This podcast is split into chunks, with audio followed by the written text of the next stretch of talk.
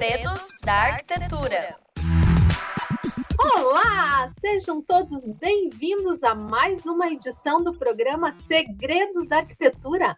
Essa é uma parceria entre a Central de Notícias Uninter e os cursos de especialização de arquitetura e design da Uninter. Eu sou a Gisele Diziura, professora e apresentadora desse programa que está na 38ª edição e tem sempre um segredo a ser desvendado por você. Quem não gosta de descobrir um segredo? Mas fique tranquilo que ao longo desse programa nós lhe daremos dicas sobre essa revelação. E o tema de hoje é arquiteto no canteiro de obras. Hum, você aí do outro lado sabia que arquiteto, além de projetar, também está aí inserido no canteiro de obras e tem esse e outros aspectos que nós vamos conversar com você. E para isso, eu tenho um convidado muito especial, arquiteto, urbanista, gestor, Leopoldo Guimarães. Seja muito bem-vindo, Leopoldo.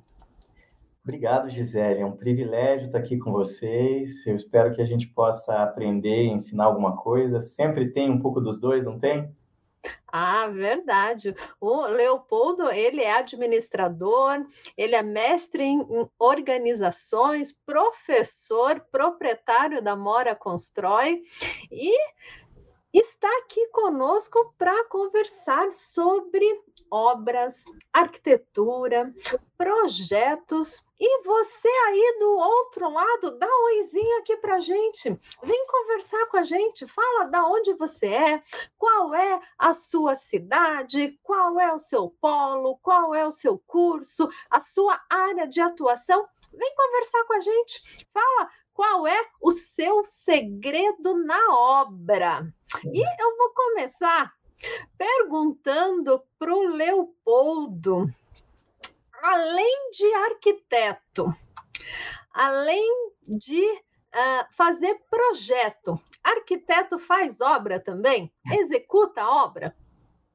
Acho que antes de responder isso, eu vou dizer, pessoal, a Gisele é ótima, né? Meu Deus! Nossa, olha o jogo de cintura dessa mulher.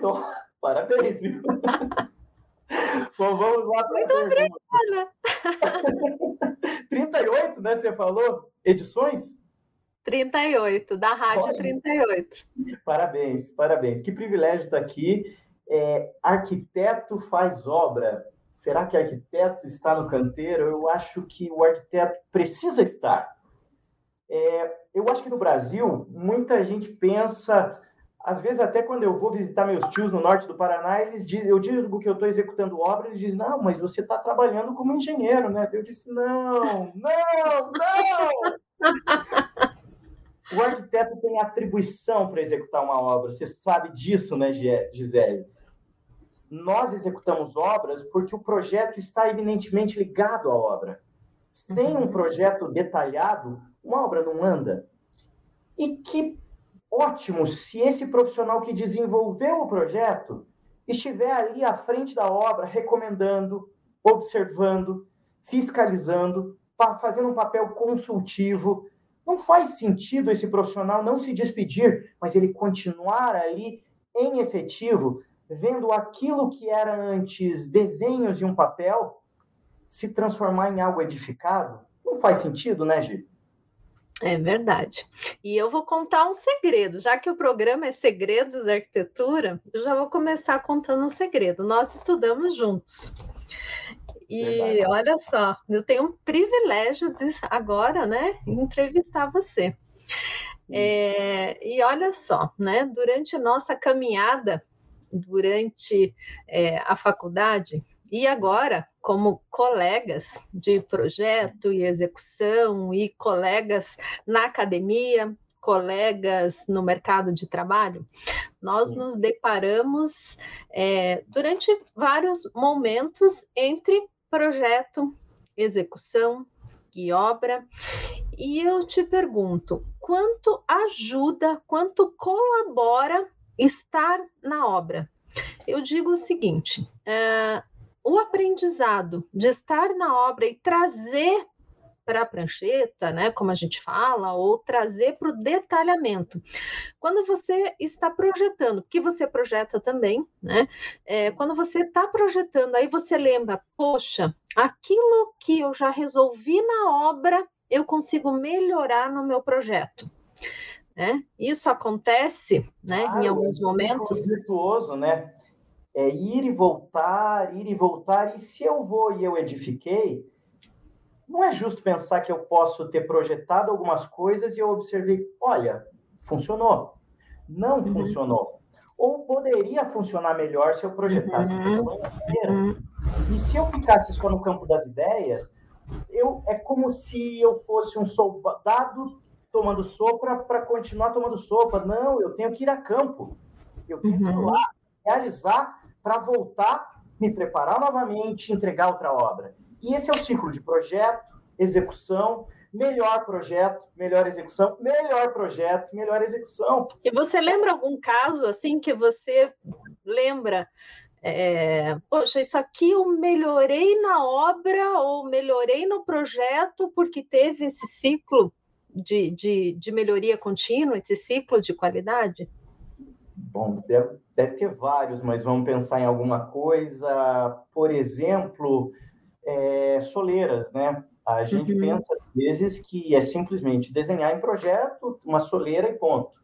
E daí a gente depois descobre que isso é uma questão que pode mudar. Eu posso fazer uma soleira no mesmo nível do interior, eu posso fazer entre um nível intermediário, eu posso esticar a parte de dentro com a parte de fora e fazer um nível único, desde que eu tenha uma, uma cobertura parcial, ou eu posso fazer num nível diferente. E às vezes a gente não pergunta isso para o cliente.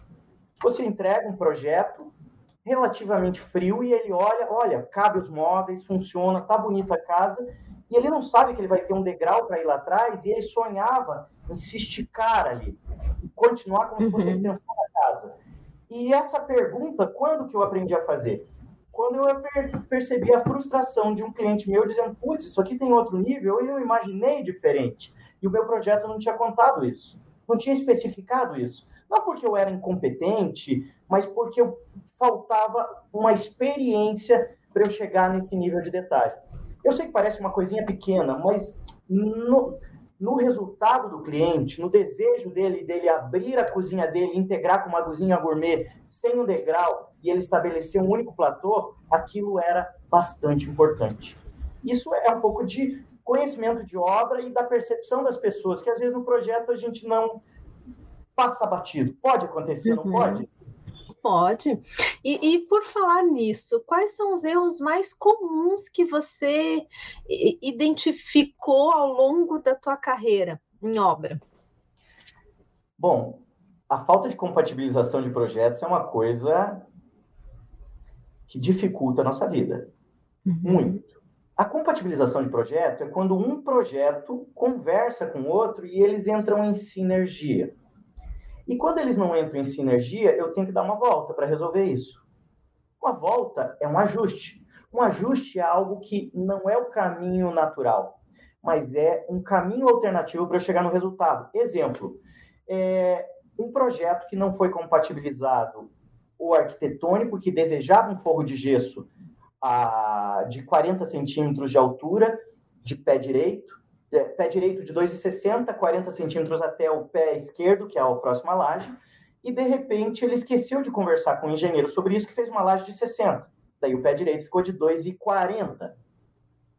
Pronto. É um problema. Adaptações? Ok. Ajuste? Ok. O que é adaptação? Pé direito de 2,40. Numa casa de alto padrão? Não convém. Ainda está em tempo de resolver em obras? Sim, talvez eu tenha que aumentar o espelho do degrau para aumentar o pé esquerdo, que é piso a piso, e eu vencer esses 20 centímetros de laje. Um degrau a mais, um espelho um pouco maior, são adaptações que a gente vai realizando porque não foi compatibilizado anteriormente uma conversa entre engenharia e arquitetura.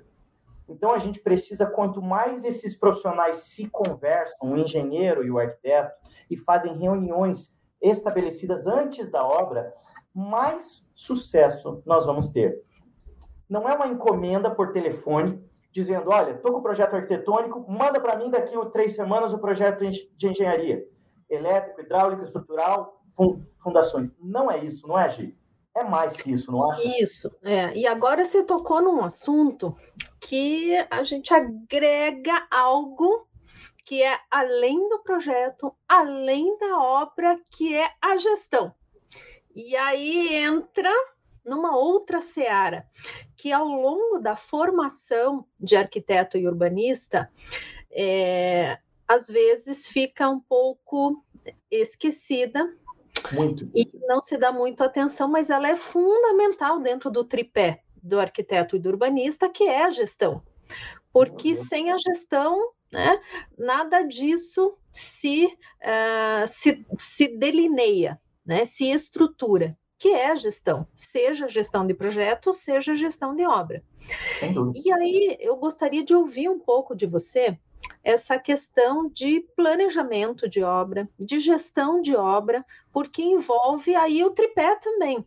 O tripé. Da gestão, claro que a gente tem toda a gestão uh, inteira, mas a gestão, principalmente da gestão da qualidade, gestão do tempo e gestão de custos, né?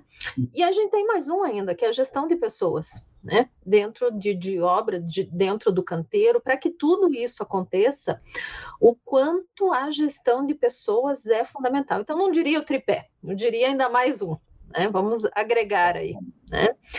É, e a gente tem uma entrega, que é essa entrega para o cliente. Né?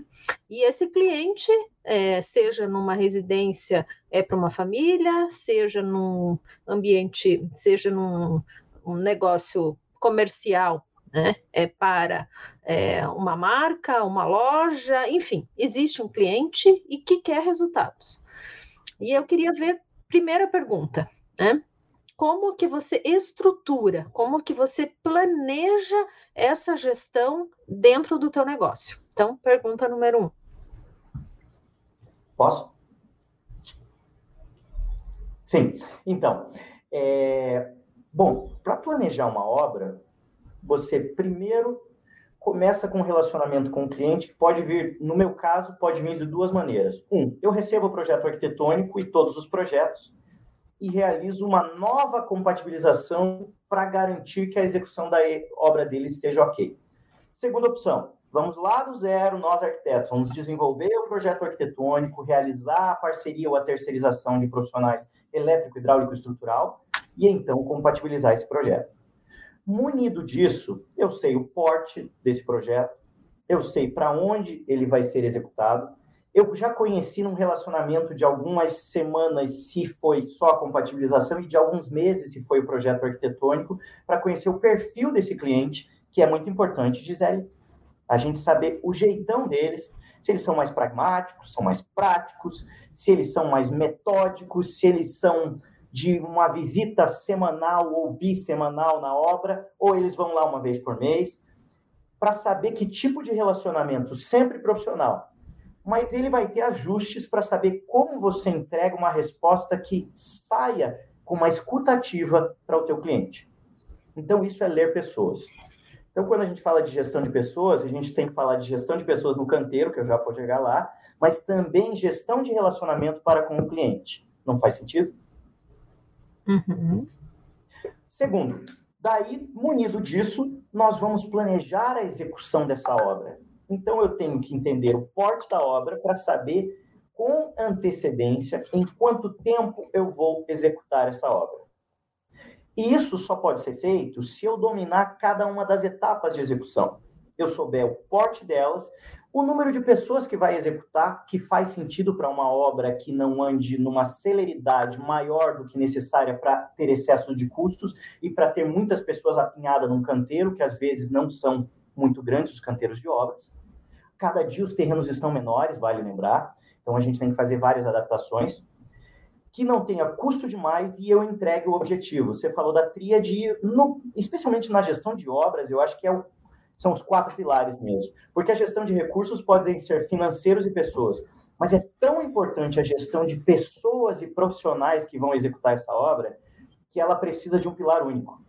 Porque são dezenas de profissionais que fazem áreas distintas, que entrega pequenas entregas, e nós, como arquitetos, não somos aquele que entrega o projeto, mas somos o maestro, somos o gestor, somos aqueles que conduz a entrada de um profissional em determinado momento, a saída, o relacionamento deles para com a equipe principal que está fazendo o processo de construção civil básica ou a obra cinza, que é assentamento de tijolos ou de blocos, levante de paredes, construção de pilares, lajes, vigas.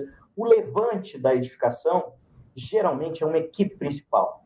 E eles têm que estar preparados e dizer para eles quando vão entrar equipes paralelas, como a equipe de hidráulica, como a equipe de elétrica, como a equipe de pintura, como a equipe de assentamento de porcelanato e azulejos, depois equipe de pintura, assim como várias equipes. No canteiro de obra, eu diria que, no mínimo, profissionais de 20 áreas distintas estão visitando essa obra. E nós, arquitetos, e algumas vezes engenheiros, estamos no papel de gestor para ministrar esse movimento de pessoas que vão entrar e sair. O que fazer, quando fazer, como fazer, por que fazer e a que custo realizar.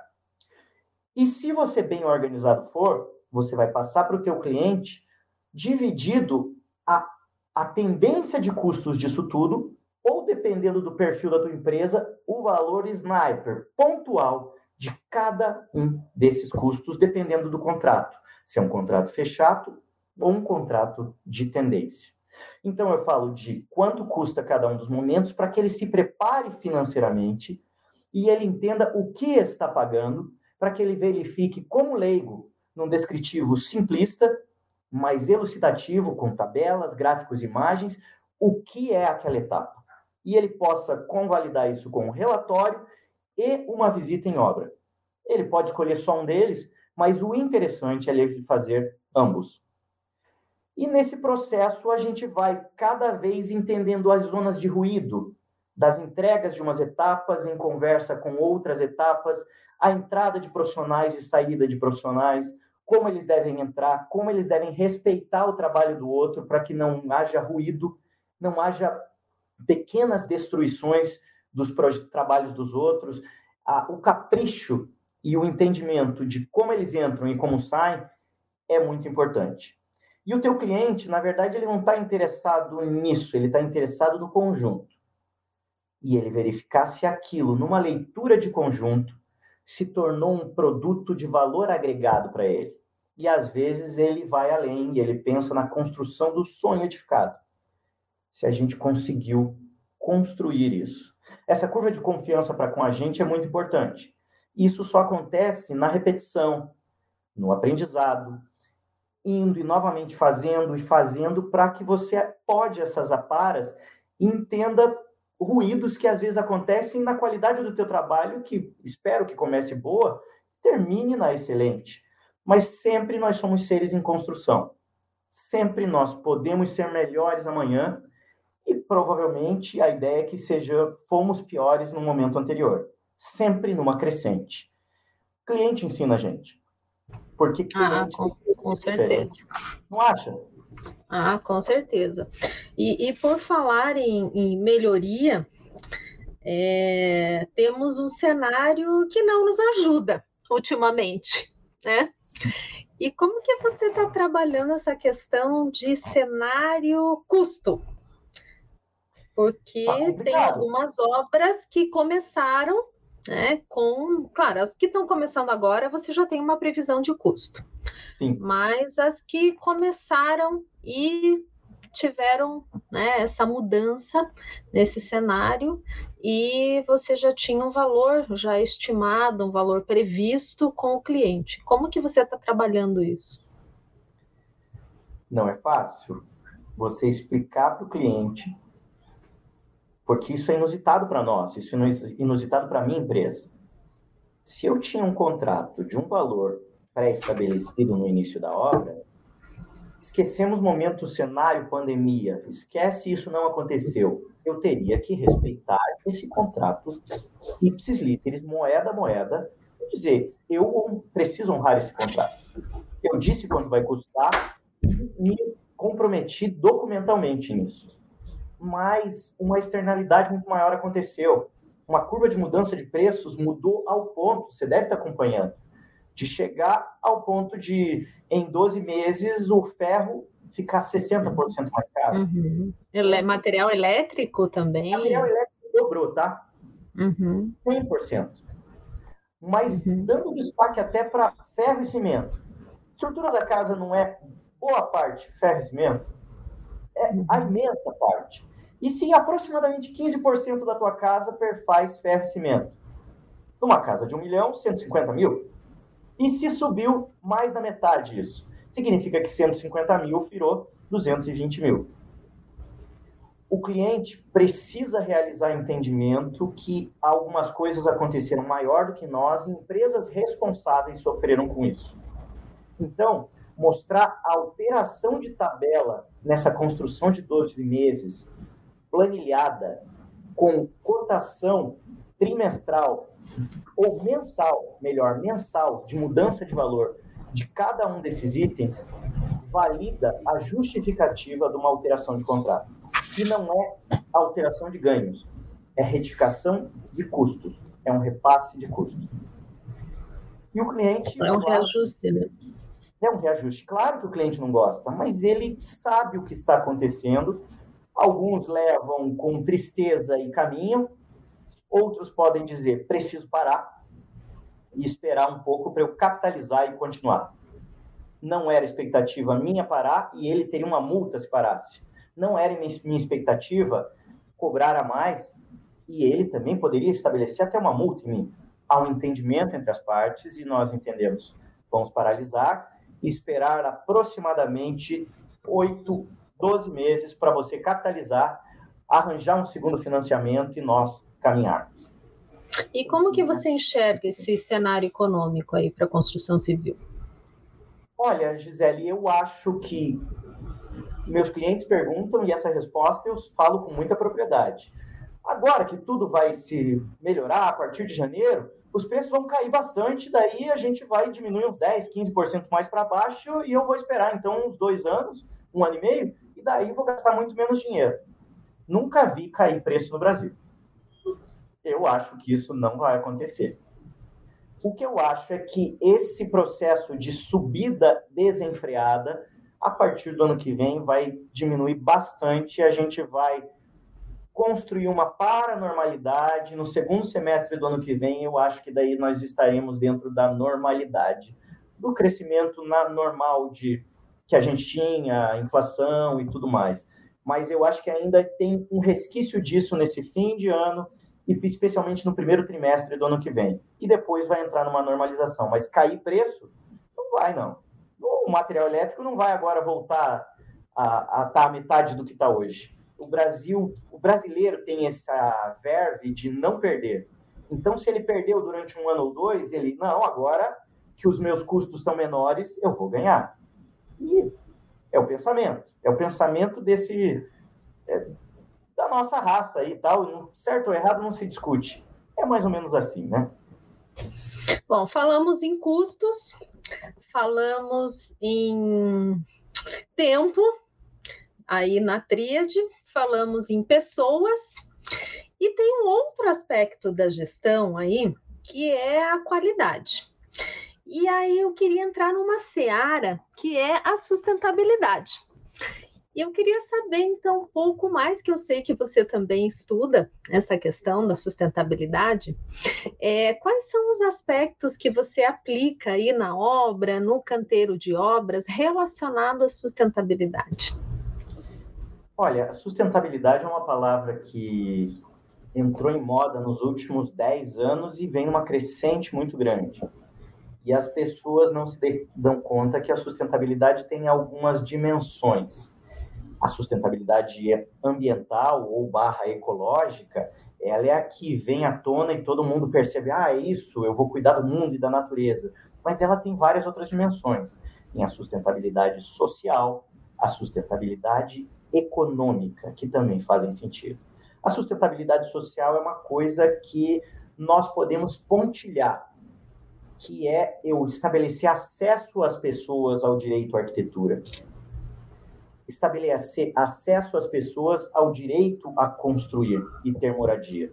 Isso, como eu disse, a gente pode pontilhar, porque isso a gente depende de outras camadas: governo, mercado, movimento, Brasil, entendimento das pessoas, oportunidade.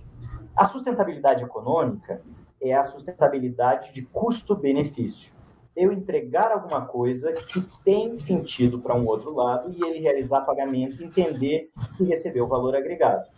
Essa sustentabilidade, quando um cliente me contrata e ele continua gostando do meu trabalho e ele indica para outras pessoas, significa que eu entreguei para ele uma caixa de valor e que ele conta para os outros que os outros podem ter essa caixa de valor. E a sustentabilidade ambiental, que eu sei que é a verve da pergunta, essa se realiza através de algumas ações que a gente pode fazer em escolha de materiais, escolha de profissionais que saibam manipular esses materiais, através de treinamento para que eles possam manipular esses materiais e da escolha de algumas coisas que possam fazer sentido um, uma logística reversa, reaproveitamento e tudo mais. Existem novas tecnologias na construção civil que ajudam a gente a construir melhor, às vezes construir mais rápido, às vezes construir com muito menos desperdício. Não é verdade? E algumas delas. Excelente. Oi? Excelente. Excelente, né? E, na verdade, elas podem existir, nós usamos algumas delas, e não todas, porque algumas delas não realizam a sustentabilidade econômica, que é o custo-benefício. E o cliente sempre está querendo, quero que o mundo seja melhor, mas o custo-benefício tem que acontecer. Então, quando eu escolho não trabalhar com um canteiro sujo, que eu tenho que movimentar terra, água, é, areia, terra, aglomerantes e fazer isso num processo de aspas, e bota aspas nisso, fazimento, mas trazer algo encapsulado, que vem pronto. Eu abro numa caixa, utilizo desperdício zero e vai embora, e a caixa eu ainda devolvo para se reaproveitar, eu começo a pincelar alguma coisa de execução. Eu fujo do fazimento e vou para a execução. Quando eu trabalho com uma argamassa que vem numa cápsula e de repente eu insiro ela sem desperdício e uso 100% daquele, daquele invólucro somente ali, eu estou realizando menos desperdício.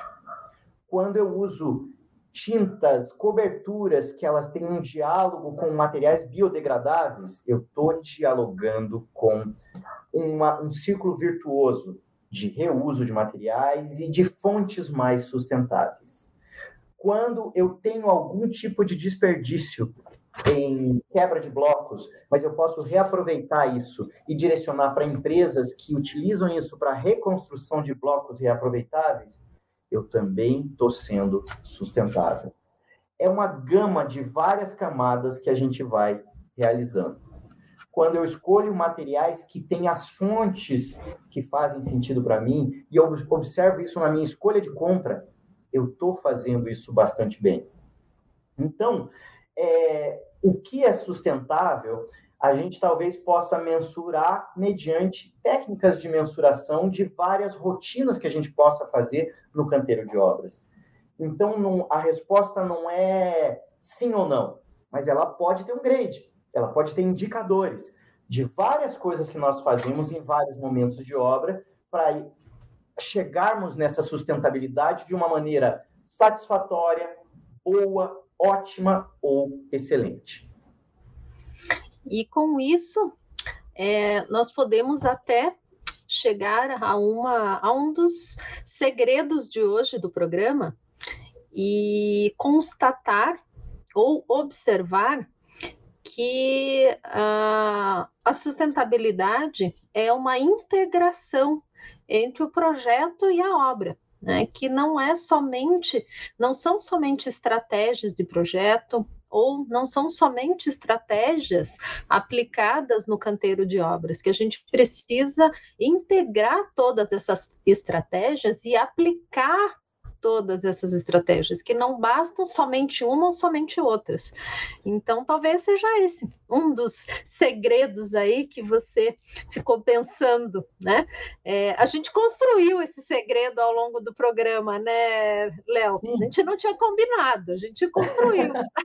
e Gi, a gente falou uma coisa no começo do, do, do programa e agora está linkando uma outra, projeto ligado à obra.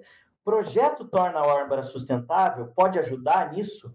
Pode ajudar muito, uhum. sem dúvida. Então, quando eu faço um projeto inteligente, de arquitetura ativa e passiva, que é. dialoga é. com as aberturas, com os fluxos de vento, com o nascer do sol, com as os brises verticais, ora horizontais, com as proteções, eu vou economizar em ar condicionado, em calefação, às vezes até em piso aquecido, que são tecnologias eminentemente artificiais e que vão a, contra a naturalidade de uma arquitetura que pode induzir isso. E a gente precisa que o profissional de arquitetura conduza um projeto que a gente possa evitar é, soluções em aparelhos tecnológicos usando a tecnologia da intuição de projeto, de um projeto é. eminentemente técnico, que converse com o terreno e com os posicionamentos e com o seu perfil arquitetônico que seja plástico, sim, mas também funcional, não é? É, por isso que eu vou dar um exemplo né, de uma das certificações ambientais de, de desempenho de edifícios, que é o AQHQE, e uma, são as 14, os 14 critérios. O primeiro é o estudo do entorno, né, o quanto o entorno influencia na, na arquitetura e pode melhorar o desempenho ambiental. E o segundo é o canteiro. Então, veja o quanto o canteiro é importante. Né? E os materiais são importantes, a escolha dos materiais, as tecnologias, os sistemas e a gestão da, aí depois vai, né? Gestão da água, gestão dos resíduos e sempre gestão, né? Você vê o quanto é importante também a gestão dentro desta certificação e, e por aí vai. Mas, mas está terminando o nosso programa de hoje. Quero te agradecer imensamente e quero deixar aqui agora a, um momento para as suas últimas considerações finais. Então, fique à vontade. Se Gisele, quiser falar mais algum segredo aí, fica à vontade. Gisele, eu vou só falar duas, três coisinhas. Uma, arquiteto, gosta de projeto? Mesmo que não esteja familiar com a obra, vá lá, visite uma obra que não é sua, obra de amigos, se se esforce para isso, porque você vai se apaixonar pela ideia de fazer parte da chave e não só da concepção. Nós somos responsáveis por isso e teu, a tua obra, o teu projeto vai estar construído mais próximo do que você deseja e vai ser respeitado o que você idealizou lá atrás se você tiver mais presente. Quanto a Gisele, sempre a melhor aluna da turma, foi um privilégio estudar com ela. Eu era um dos piores, mas depois eu fui melhorando bastante, estudei e compensei, só para você saber aí, tá bom? E se eu puder deixar aqui o Instagram meu, é possível ou não? Sim, sim, claro. Então, arroba Leopoldo Mora, daí vocês vão conhecer um pouco do que a gente faz. E, pessoal, a gente sempre está preparado para ir a campo, porque a gente precisa estar disposto a errar mas a gente sempre tem que estudar muito para que os erros sejam cada dia menores. Eu acho que essa é a lei da vida e que Deus nos abençoe nessas guerras aí. Trabalhem bastante, estudem bastante também. O resto vem, não é, Gi? Ah, vem, vem. É fazer o certo, pensar que a gente sempre pode fazer melhor, sempre pode evoluir e a vida é assim. É isso aí, tá bom? Bom, muito obrigada, agradeço a todos vocês que estiveram conosco e até a nossa próxima edição. Obrigada novamente, Léo. Tchau, tchau. Beijo a todos, um grande abraço. Tchau, tchau. Segredos da Arquitetura.